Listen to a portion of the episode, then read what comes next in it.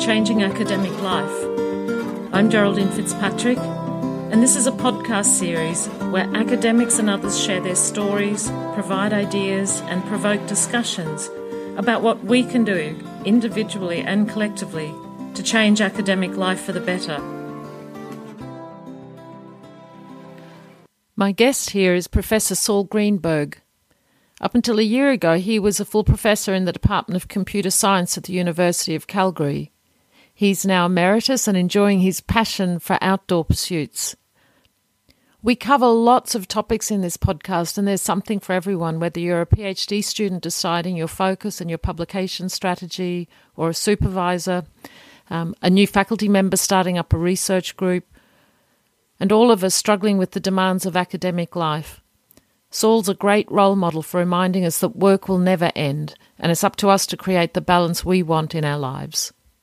Saul, thank you very much for joining me tonight across the time difference. It's absolutely a pleasure to be with you, Geraldine. You've been you've been an enormous sort of mentor and role model for me, and I also just want to uh, recognise you know the the profile you have in the field as well. Because if I look at your web page here, you are an ACM fellow and an ACM CHI Academy member, an ACM UIST Lasting Impact Award, and an, a Canadian Human Computer Communication Society Achievement Award, among various others, and listed in CHI Pioneers. So uh, you know, the best thing about that, I think it shows what you can do as long as you don't die early and stay in one field for a long time. L- longevity has its benefits. Um, I don't think I'm work particularly harder or I'm particularly better than many of the folks out there. It's just uh, staying focused and being in the field often has its benefits. But you also have an H index of 78, and, and you know we can dispute whether they these indexes have value, but nonetheless, that's a significant sort of H index and 22,000 citations. So you may have worked hard, but you've also been able to have a real impact on the field. And I think a lot of your work, the, the sort of theme that I see across your work is sort of building toolkits that are really at the forefront of some of the fields in the groupware work and then moving into the UbiComp work. And that's been really influential. I, I think part of that is um, working with great students. Yeah. The, uh, I can't take the benefit for that H index myself. Uh, the, a lot of the work that I've done with people who you've interviewed, like Carl Gutwin, yeah. is uh, yeah. and th- their work is just tremendous. And uh, you, and you may, uh, if this is actually geared toward other academics, especially young ones, one of the biggest pieces of advice that I could give is to work with really good students and nurture them, and they'll do great things. And along the way, they'll do great things for you too. So how do you how do you pick a good student? So it's one thing saying work with good students, but how do you how do you pick a good student?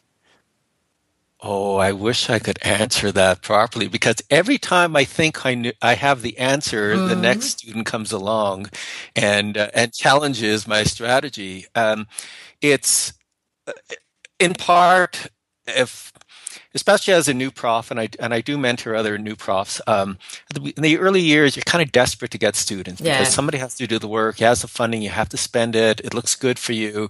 So there's a temptation to grab whoever comes along. And I think it's really important to not only scrutinize their record, and by the record, I don't mean just GPA, yeah. but to actually look at the work that they've done, email them, uh, get a portfolio for them of some of their work, read read their work. If uh, if it's a somebody applying to a master's, try to see if they've done any written work that you could look at, mm. or look at their masters if they're if they're going for a PhD. Talk to them on the phone. Uh, anything you can do to find out more about them will be helpful. It's not a guarantee, but it it makes a big difference. Yeah.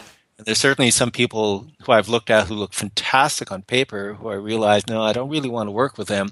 And also vice versa. I've had quite a few students who on paper they were okay, but not outstanding. But they turned out to be just fantastic researchers. They had that mindset of what it takes to be a good researcher rather than somebody who can just do good exams.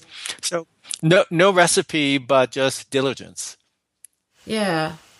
And I, I liked the part as well about just as, as soon as you think you've got it, uh, someone comes along to challenge you. Because I don't know, I feel like every PhD student is really different, and a big part of it is getting to know them and how to work with them. You can't have the same strategy for all of them.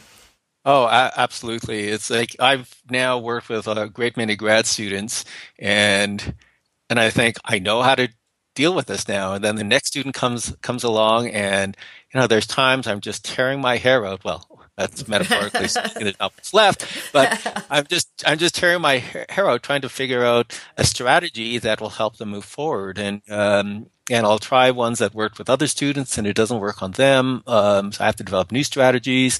It's it's it's part of, I guess, being a supervisor is trying to understand your students and being responsive to their needs and trying to help them along. But there's no formula, as I said. Has that been the same all the way through? Like right up to the end, would you say that it's been trial and error and finding out with each one, or has it is it less as as you get more experience? It's it's right to the end. it's uh, I I I'm not going to, of course, talk about any of my students, but. Um, there's some that's been incredibly easy. Uh, they seem to almost guide themselves. Others where it's just a struggle all the way along. Um, it's most of my students have been fantastic, and the ones that uh, did have issues in the end turned out to be fantastic. Yeah. There are some odd exceptions, but it takes work. Yeah. So again, there's no formula for it. It just takes time and effort, communication, especially uh, responsiveness and looking at the work, trying to give them advice when, when they're, when you see issues as they come up, um, being on top of things. Uh, but yeah, I get as frustrated and as joyful as anyone else about, uh, about my students and it's good to hear. So, I mean, good to hear that it's a common experience. Um, do you tend to give students topics, or do you let them find their own? How do you manage that process?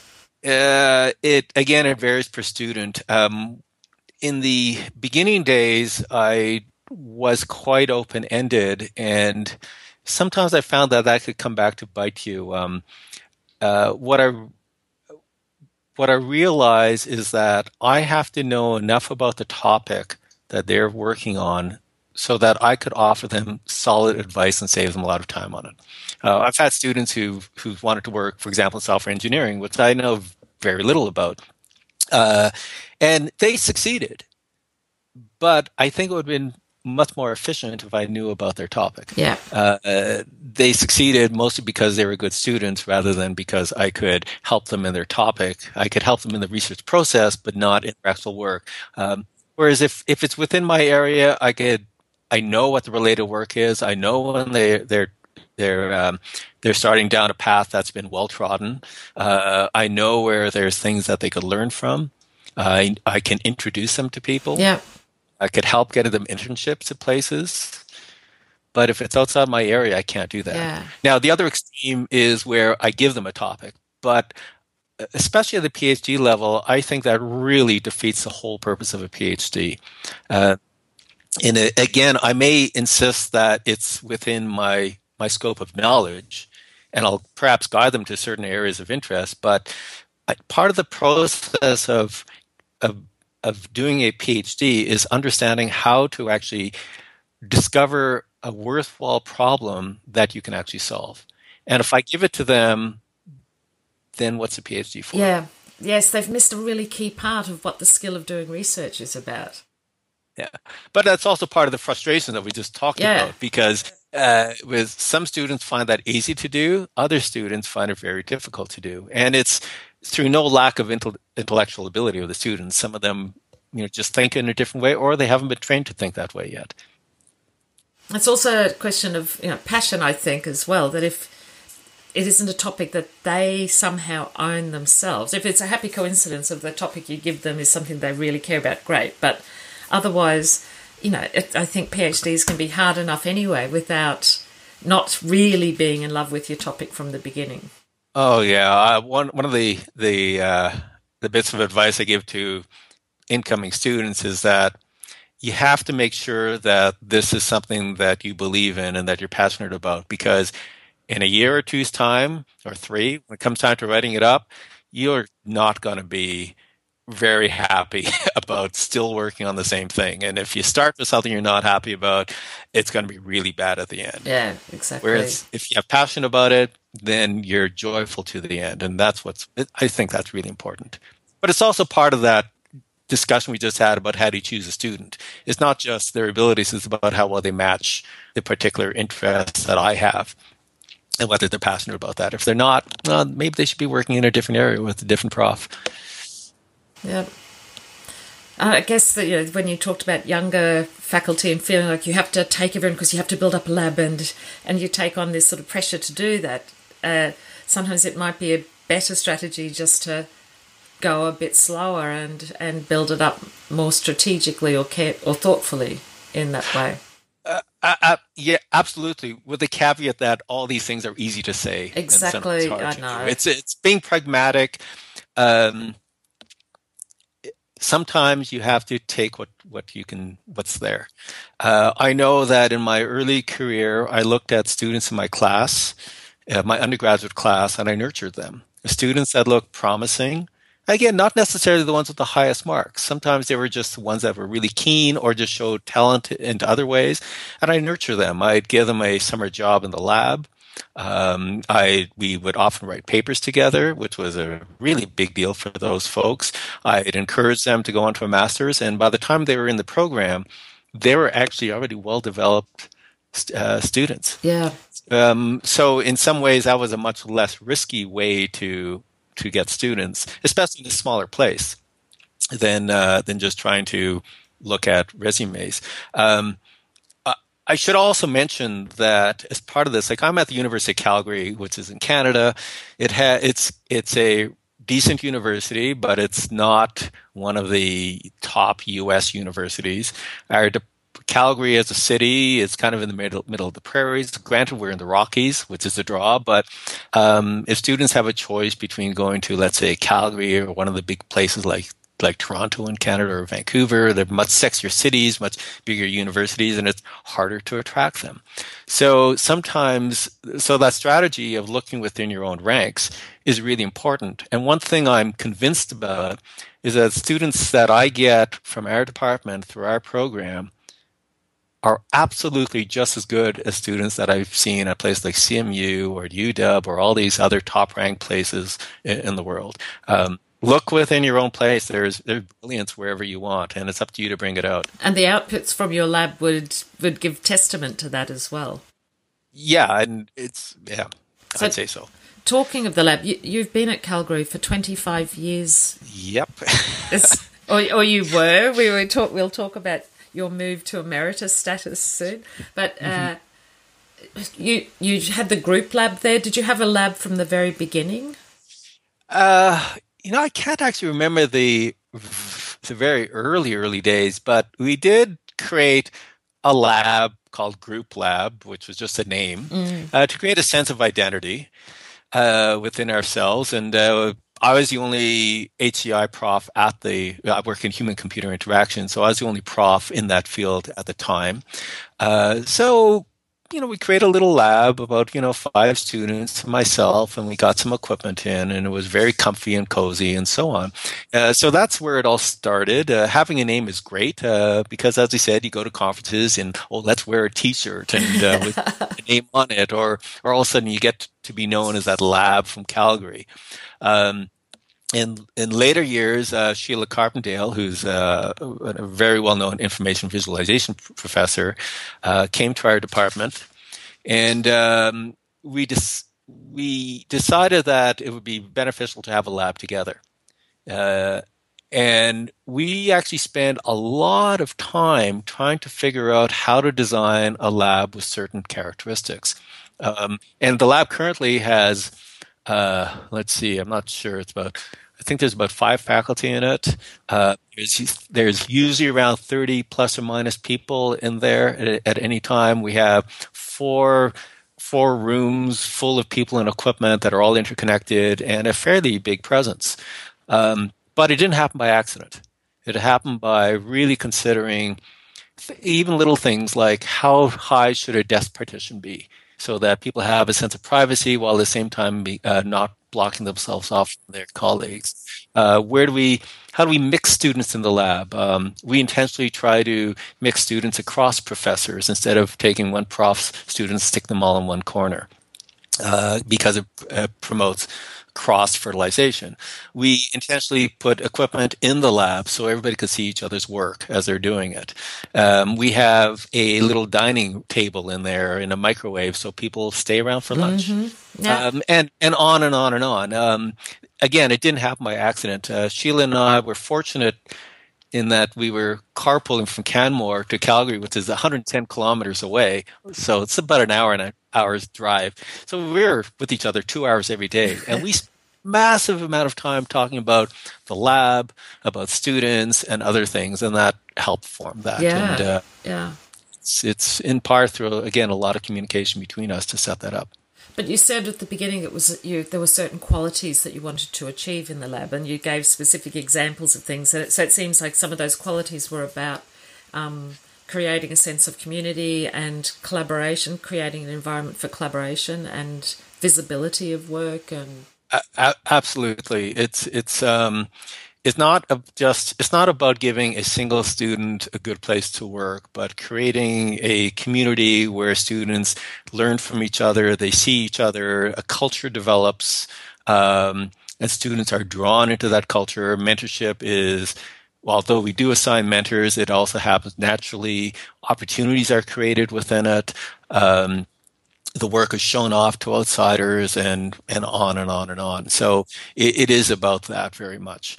Um, I visited other labs, which are some of them which you know in terms of equipment put ours to shame, but but one of the things I always look for is how well do students interact with each other and with the profs. Um, uh, here, here's a big thing for us. Our offices are in the lab; they're not in a hallway elsewhere. So we're part of the lab. Um, I actually spend more time when I'm there outside my office and just walk through than I do in my office. Um, I would say having our office in the lab is probably one of the biggest things uh, to do. And again, I visit a lot of sites where you have a lab, it's a room somewhere, and you have the prof's office elsewhere. Well, that means you're resorting to meetings, scheduled meetings mostly. So it seems like the effect of a lot of those choices, including having the office, your office in the lab, and the way that you tried to set it up so that they're interacting with each other a lot. You've broken that connection of them students always looking to you as the professor supervisor for everything and creating much more of a peer network. So yeah. did it sort of is that also in some ways relieving the pressure on you? Or sharing sharing the load, sharing the I I guess we didn't design it to alleviate the pressure on us. We designed it because we thought it would be a richer space. Um, when a new student comes in, uh, certainly in the latter years, we actually gave them a mentor, usually a more senior student, to just help them get settled. Uh, so by mentor, it wasn't necessarily research ment- mentor. Could be something as simple as, you know, how do I fill out the university paperwork? Uh, gee, I got to do this. How do I do that? Um, who do I talk to, and the like. Uh, within my own students, uh, depending on who is around, I could, I would uh, have sometimes have a senior student uh, be the research mentor for a more junior student because that's part of their training too. Mm-hmm, for yes. especially if you're a PhD student, you should be training a master's student or an undergraduate. Uh, so again, it's did it alleviate work? Well, I suppose. But I think the real goal was to create a rich experience for the students. Yeah, sounds great. What what other things did you do in the lab that you think were particularly successful, or even was there something that you tried that wasn't so successful? Ooh, so I'll tell you what wasn't successful. Um, back in the back when Sheelagh first came on campus, it uh, a few years after that, uh, we were we were actually moving into a new building, and for for a variety of reasons that didn't that uh, are not worth explaining, I ended up having my lab in the new building, and Sheelagh and I ended up having her lab in the old building. So we had every intention for our groups to interact, but we found fairly quickly that it felt like our groups were almost competing with each other rather than interacting with each other. And again, it's through no intent or desire of anyone, but just that physical separation. Yeah. So, um, so I actually dismantled my lab in the new building and went back to the old building. Wow. Because, uh, in spite of the newer furniture and other things, because in the end they had a bit more space and it was more important for us to be together.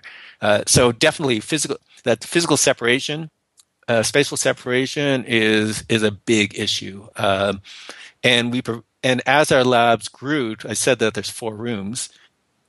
Um, we we made sure that there were no barrier between the the actual rooms. So um, so we actually tore down walls and other things to make it a large contiguous space rather than separate spaces. Did you have to have a fight with the university to do that, or was? Um, no, I. It took time. Yeah but it wasn't really a fight. It was more of just being patient. Wow. So you also you also said before that you know when you're in your office, the office was part of the group, but you also have a model of working because you lived in Canmore, which was over an hour away, or 100 kilometres away, miles away, not kilometres, isn't it? Yeah, this this gets into kind of an interesting issue, which is work life work life balance. Um, so my other passion aside from research is is I'm kind of a bit of an outdoor nut, as you know. It's I love love backcountry skiing. I used to be an avid climber. Uh, I do a lot of scrambling, a lot of hiking, a lot of mountain biking, and by a lot, I really do mean a lot. I was yes. I was biking like 10 minutes ago before we started I, I, was sure you were.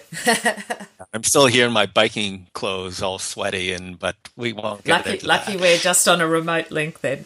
yeah. So, uh, so I, so there's a couple of things that may that help me make my career choices, and this may seem like I'm going off on a tangent, but I'm not. Um, when I applied for a job, I applied for it in one place only, and that was at the University of Calgary because I wanted to live in the Rocky Mountains. Because you love mountains and the activities it affords. Yeah. Yeah. And it's uh, perhaps in, in the in the in America is probably the only place that would be closest to it would be Boulder, uh, Colorado. Um, so that was part of my choice. If I didn't get a university job, I would have gone to some other local job. Um, I chose to live in the mountains and suffer a one one plus hour commute each each direction every every uh, day because I wanted to be able to do my outdoor passions out of my door. And I knew that, especially when kids come came along, that driving that hour and a half to get into the mountains uh, just wouldn't happen. Yeah. So, uh, so we had a discussion about that, and it was a pretty easy one. Took about ten seconds, where we decided to move to to the mountains, and I'd be the the sacrificial commuter. Uh, so as part of that, I had to figure out, well, how am I going to adjust this work this work schedule, which is very demanding, as any academic knows, with my home life and play schedule. Mm-hmm. And and I think it worked out very well. Um, I usually uh, went in three three days a week, Monday, Wednesdays, and Fridays, and those days were pretty well communication days. I would be talking to students, um, doing all the teaching, doing all the usual prof stuff that that's highly visible. I would do almost all my research, and by research I mean writing and all the like, at home mm-hmm. uh, on the Tuesdays and Thursdays, uh, or evenings, sometimes nighttime, sometimes through the night, as, as everybody knows too, as an academic.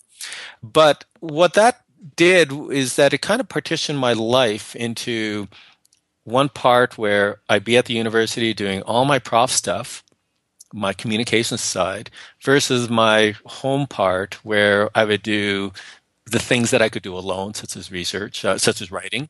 Um, but it also meant that I could play anytime I wanted. Yeah.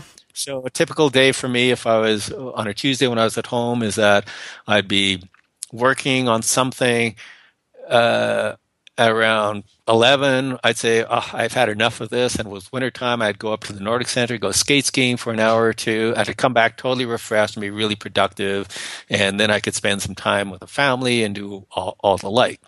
Um, that would have been a bit harder to do if i was living in calgary. Um, sometimes i would just blow off a day and i'd just say oh, it's too nice out. I'm going off hiking. And uh, i'd come back refreshed too. And it, I've I've found that taking time off has never ever affected my productivity. So the commuting actually turned out to be a benefit. But again, I had to work at it. I had to show my legitimacy at the department, uh, which meant that I had to be as present as I could be. I had to be as productive as I could be, so it wouldn't be so people wouldn't think, "Oh, look, he's gone again." Yeah, and and it work. So you had to you had to manage the presentation of yourself and your work in a more deliberate way, perhaps. Oh yeah, Tele- and telecommuters know that uh, things like being extremely responsive on email is part of that. As lots of Skype calls when that became popular. Uh, when I was at the university, making sure I dropped out, dropped into the the uh, department office, just even something simple as saying hi to people and just those the usual the, all the usual things we know about casual interaction. Yes. Just making sure that all ha- all happened. And also the fact that you were researching in your group, supporting remote collaboration. I, I remember that you used to sort of walk the talk in some ways and use your own collage system or team room systems uh, oh yeah, as part of the. It's it's um it's part of the, the the passion of doing the work. I ended up um, in one era doing a lot of work on groupware uh, for remote interaction, and a lot of the problems that came to mind uh, that we were working on happened because they were real life problems. Um, and it's it's kind of funny how some of the things develop. Um, so at one point as a way to um, to manage you know meetings with with people more serendipitous encounters i actually had a setup where when i would sit behind my computer at home i could press a button and my office door which opens up into the lab would open up automatically had a, mo- a remote motor attached to it i had a video thing set up where people could look into the door and mm-hmm. there I was. There was mm-hmm. my head and all of his beauty. um, and they could just come in and and uh, start chatting. And there was some other automation going on, pretty simple automation. But uh, you know that was an interesting experiment because like, I can talk about the technology, but what was really interested interesting to me is all the reasons why that technology failed. And it's it's it's due to the subtleties of how people communicate to each other, uh, uh, and uh, with each other, and also expectations. So, just to illustrate a point, um, if I happen to be working in the evening, so let's say it's seven or eight o'clock, I'd come in, sit behind my desk at home, press my little button, my door opens, and I can now look in the lab. But from the lab side, here's some students working late. They're sitting down around the table, which happens to be right outside my office door. It's all really quiet in there. Then all of a sudden, this door opens. Spooky. And here I am looking in on them. Checking and they thought them. that was a violation of privacy. And so, again, these are things that aren't expected that one could see, and they become really interesting in their own right. Um, I, I once heard, and I'm not sure who said this, that uh, I think this is Nobel Peace, a Nobel Prize winner who said that when asked, you know, how do you decide what to work on? And she answered, well, if I have a project, I don't look for the things that work. I look for all those little things that didn't work, that are unexplained, and that's what's interesting. So I've found, you know, again, turning my own life, my own uh, work habits into part of my research have presented tremendous opportunities to, to try to look at failures and to try to understand them. Yeah. Um, I remember you talking often about working and then sort of saying I've had enough and going off cycling and doing doing one of the sort of mad activities. And you know that there's all of the psychology research now that supports the, the value of doing that and, and taking that break and getting out and doing something physical and getting out into green space. So you've been ahead of your time in lots of ways. Uh, well, what, what I also remember, and this this had a big impact on me. I remember one time you just telling me about sitting on the weekend working on a paper and it was for a conference that wasn't a really major conference and the kids were outside playing. It was a nice day and you just said to yourself what am i doing here doing this? Um, there are plenty of other conferences. I don't need to get this paper in. And you closed up your computer and went out and played with the kids. And that always stayed with me. Yeah, the the actual story is a little bit different, which is that that there was a party that my that we're supposed both going to go to. My wife went, and I said, "No, I got to stay at home and work." But it's the same effect. The but that was the very first time where I realized that work will never end, and it's up to me to balance my life. Um, we're you know one of the lovely things about academic life is um, that there are things that there are things that we have to do, but most of the things in our job are things we want to do. And we get to choose that. And the problem is not that we have too much work that we don't want to do, but the problem is that we have too much work that we do want to do.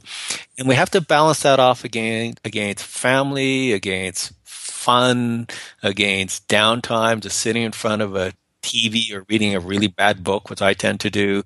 Um, the problem is that the research opportunities are so exciting and the people asking us are so good that we, we don't want to say no. Yeah.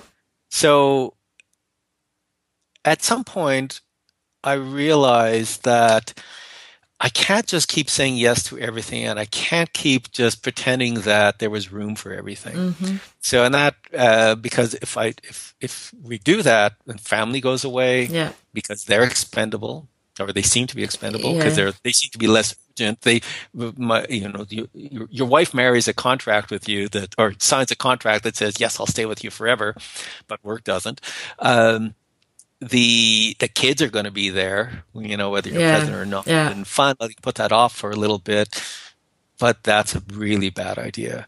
So the strategy that I then then had is that when I want to do something new, or even when somebody who I really respected asked me to do something that I want to do, to join them on a project, to do some service, the question I would also ask myself is if I said yes, which I really want to do, what should I stop doing? Mm-hmm. And if I if there is nothing else I would want to release, and that included family time and my own personal time to do that, then I'd say no. Um, and that's really tough to do. Saying no when you really want to say yes is incredibly challenging because our first reaction is, yeah, that is something I want to do. But we can't do it all. And it's and, and it's really bad to promise 180% and deliver only 100%. And that you, you talked about time being a finite resource, and that's a really nice way of thinking of, or setting up the decision for yourself about if I say yes to this, what do I need to let go? Because there's only so much. And and the time that we that you, you brought up, where I just said, you know, I could just save this paper for the next conference and go out and with my wife and go to this party was my realization that, yeah, you know, uh, there's other things that are more important, and you know, I'll just let one paper go for a little bit. And and did it get written for another conference? Oh, absolutely. And you know, nothing has suffered because of it. Nobody's noticed on it. As I never had a bad performance appraisal in my life. Yeah. Um, you know, it's. I'm not saying to not work. I'm just saying that there's a different you can take you can take control of where you find that balance is there any time that you've actually re- re- regrets or you know probably not the right word but is there any time when you look back you think mm, maybe that was a no that i should have said yes to um no that's great to hear because I often wonder because I think often when you're saying oh, I really want to do something ah but I I can't fit it in. There's this sort of thing of, am I missing out, or did I miss something, you know, miss an opportunity that won't come again, or the the you know this all goes back to the fact that we're it's not just one opportunity. There's already like five or eight or ten or twenty opportunities that you're already doing. So if there are things that you want to do already, there you know, what what are you losing? Um, I've actually found the other the problem is the other way. You say yes, and then in retrospect, you realize you should have said no. Um, this comes with, for example, taking on too many grad students. Mm-hmm. Uh, there's one period of time where I was supervising 12 students, and they're all good students. And I thought it, and it was too much. Yeah. I wasn't any more productive with it because I couldn't spend the time that I wanted to with with 12. So for me, again, this is personal. My preferred group size is between four to six, right? Not 12. Do you have a good sense of, I don't know, how many conferences you will review for, or journals you'll review for or sort of reference letters you'll write, do you have some sort of set of boundaries that you set for yourself as a benchmark? Yeah, yeah um, I get asked a lot. I'm on several editorial boards, um, and it's and my bottom line is if it's a journal or conference that I'm not personally attached to, or the paper isn't something that I really know about, I'll gladly say no to it. Um, if it's not within my expertise, I'll say no to it. Um, on the other hand, there's a lot of obligations. I've asked a lot of people to referee. I've asked a lot of other people to do service duties, and and I certainly will return the favors. Yeah. Um, I feel there's certain uh, journals and conferences and the like that I have invested a lot of energy into, and I certainly want to stay involved in those. Uh, again, it's a balancing act. Um, we'll always review too many uh, too many papers. Yes. Um, the more senior you get, the more letters you're asked for to write about your colleagues. And boy, you know, I don't want to let, if there's a colleague that I know who's going for promotion and I think they're good, I want to write that letter for them. Mm. Um, so sometimes, you know, there's give and take in all this. Yeah. Um, just reminded me of something when you were talking there as well, when you talk about wanting to do something to help someone. And I've always been impressed by your generosity as well. So, you know, you were one of the first people who made your teaching slides and materials fully available on the web. And uh, act- actively sort of said to people, you know, you are welcome to come and take my slides and, and use them for your class, just acknowledge uh, the source. And I think that's been that's been a really important contribution as well in, in that sort of generosity and sharing. And I know that when I first started lecturing, some of those slides were really helpful just to work from. Uh, you know, fortunately, the uh, the internet age has caught up with sharing, which is lovely. Um, there's lots of means to do that now. Yes, there uh, are. I, will I'll be quite quite frank with you. When I did start sharing those slides, it was it was almost a side effect of the fact that it was a lot easier for me to put my slides on the web for students to access than it was to print them out and do all the other stuff. And as part of that, I thought, let's make it available to everyone. So it was actually one of my secondary goals to release everything to the world. Uh, but yeah, but it's great. The result was the same, and I still do the same. Like um, I have a a website on my website. Um, there's a whole section on grad tips, which are tips yes. for grad students. Uh, and these include things like developing research topic, how to write your first chapter, uh, whether grad student life is is good for you, how to do presentations, and and all how to referee and all the like. And again, that was written mostly for my students, but at the same time, I was very very mindful that this would be very beneficial to others as well. So sometimes giving things actually has a personal benefit. At all. You can be yeah. both selfish and yeah. and give things away at the same time. Altruistic. Yep, nice. Yeah. You know, you were saying that there are lots of ways that you can share now that the internet's evolved. So, talking about changes, you've talked about lots of choices that you've been able to make to try to have a really good sort of work life balance and, and still a successful career. Do you think that the how do you see the changes that have happened in academia generally over the last, I don't know, 10, 15 years? Um, the pressure to publish is massively different now than it was then. But at the same time, the opportunities to publish are massively higher. Um, when I've been on a variety of hiring committees, and the expectation of the hiring committees is is is huge, um, partly because of the competition. Um, and I've heard this in your other interviews, but if you get a resume with you know 10 papers from the top conference in it this is as a grad student that's kind of expected now. Mm. uh, whereas in my day when i was like if i were to apply today i would be be laughed out. Uh, like i'm not even a, a, originally a computer scientist. I was a microbiologist and a high school teacher. And i i applied to grad student as a you know having two computer science courses under my belt I wouldn't even get into grad school today. I'd get, I wouldn't even get my application passed. Probably past not, actually, would you? Uh, so, and the same thing goes for for hiring for academic positions. So, um, it is a different life, and to the extent that one has to realize that uh, there are certain expectations, there is competition, and to be strategic about that. So, uh, for example, if I was a grad student gearing up for an academic job, instead of just saying, "Oh, I'll write a bunch of papers," I'd want to be strategic about, well, what papers do I want to write? Where should they go? How can I show that I produce good impact papers? Um, do I spend my time writing a paper, a poster, mm-hmm. so I can get three posters and list them under my resume, or should I actually spend my time doing one good paper?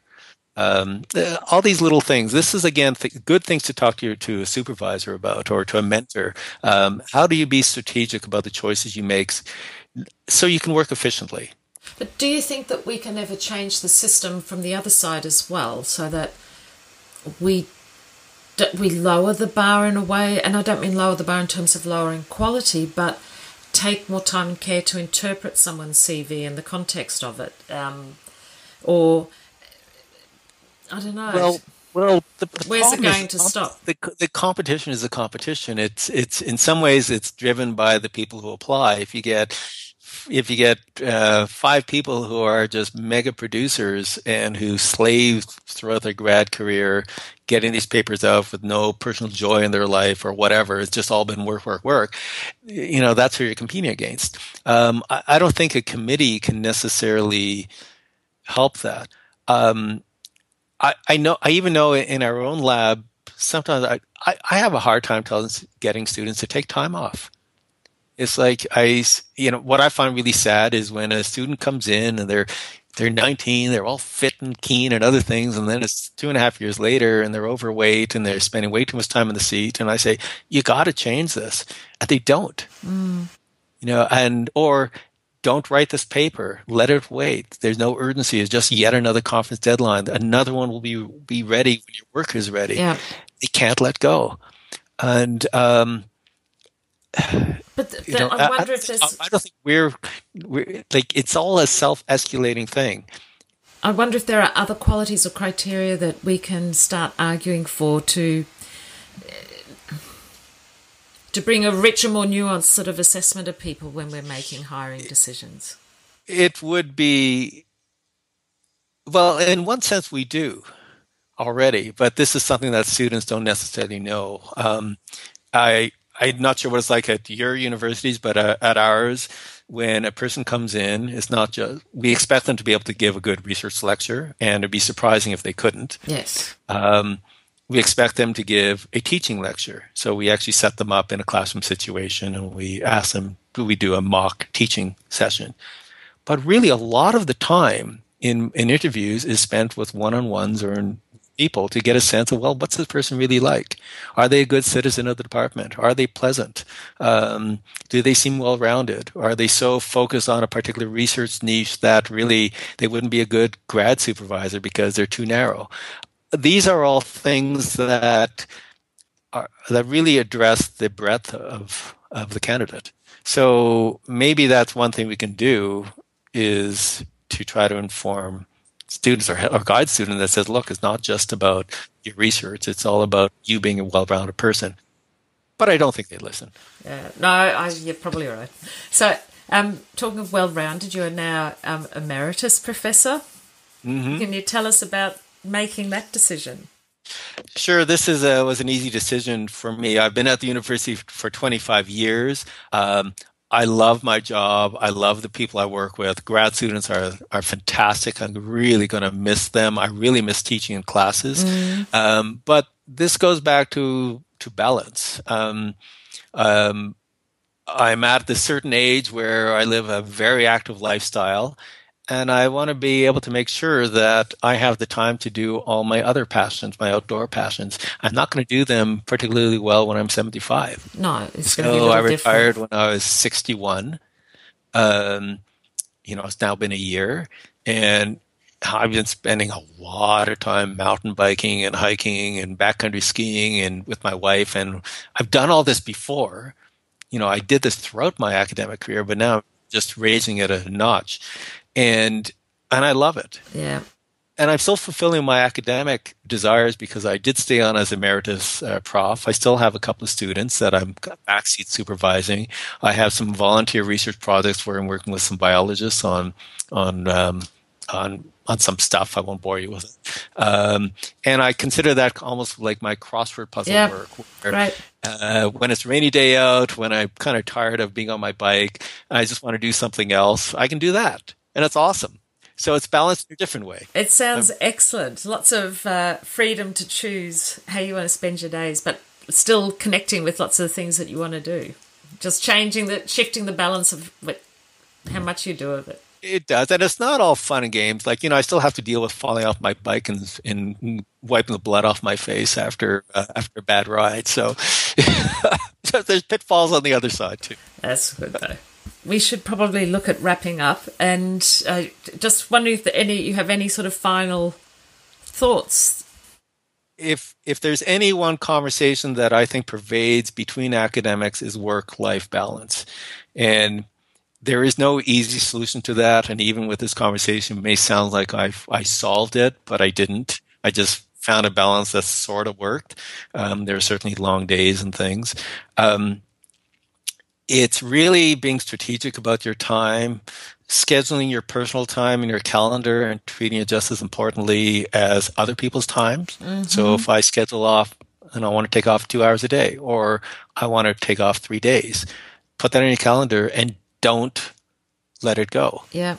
Don't make excuses. It's okay to say, I can't because that time's committed. You don't have to tell them it's committed for personal stuff. Uh, not being driven by the next conference deadline. Um, that is being driven by what you by your work yeah. when it's ready. That's what should drive you.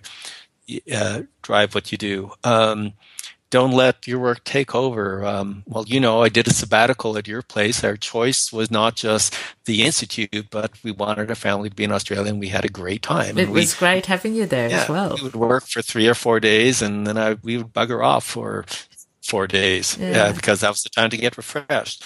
Um, not getting into so other advice not get into the, the, vortex of your colleagues who are more intense than you. Um, i mentioned that i work with Sheelagh Carpendale. She's she's an amazing person in terms of the energy and her output. And it's really easy to to just get sucked into a vortex and say oh god i have to have that many students. I have to do that much stuff. And mm-hmm. say no that's not my pace. I'd rather you know kick back a little bit more. Um, and it's easy to do, especially if you're in a high end university where everybody's just going for the gusto. Yeah. Um, uh, you know, turning down, as I mentioned before, turning down the things that you want to do um, just because you realize you have enough, or substituting a new thing yeah. for an old. So it's so there's a few strategic choices. They're not easy ones. You have to be mindful of them um, not get sucked in. It's a great job. Great point it's to finish on. That's it. And yeah, and if there's any one thing about this job is that we're our own worst enemies. Nobody yeah. is telling us to do all the things we want to do. Good. Well, Saul, it's just been brilliant being able to talk to you again. I'm really glad to see you enjoying your new life, and um, you can get back on the bike now and go for another ride. Thank you, Geraldine. And I hope to see you in Austria when we come there skiing. I hope you come too.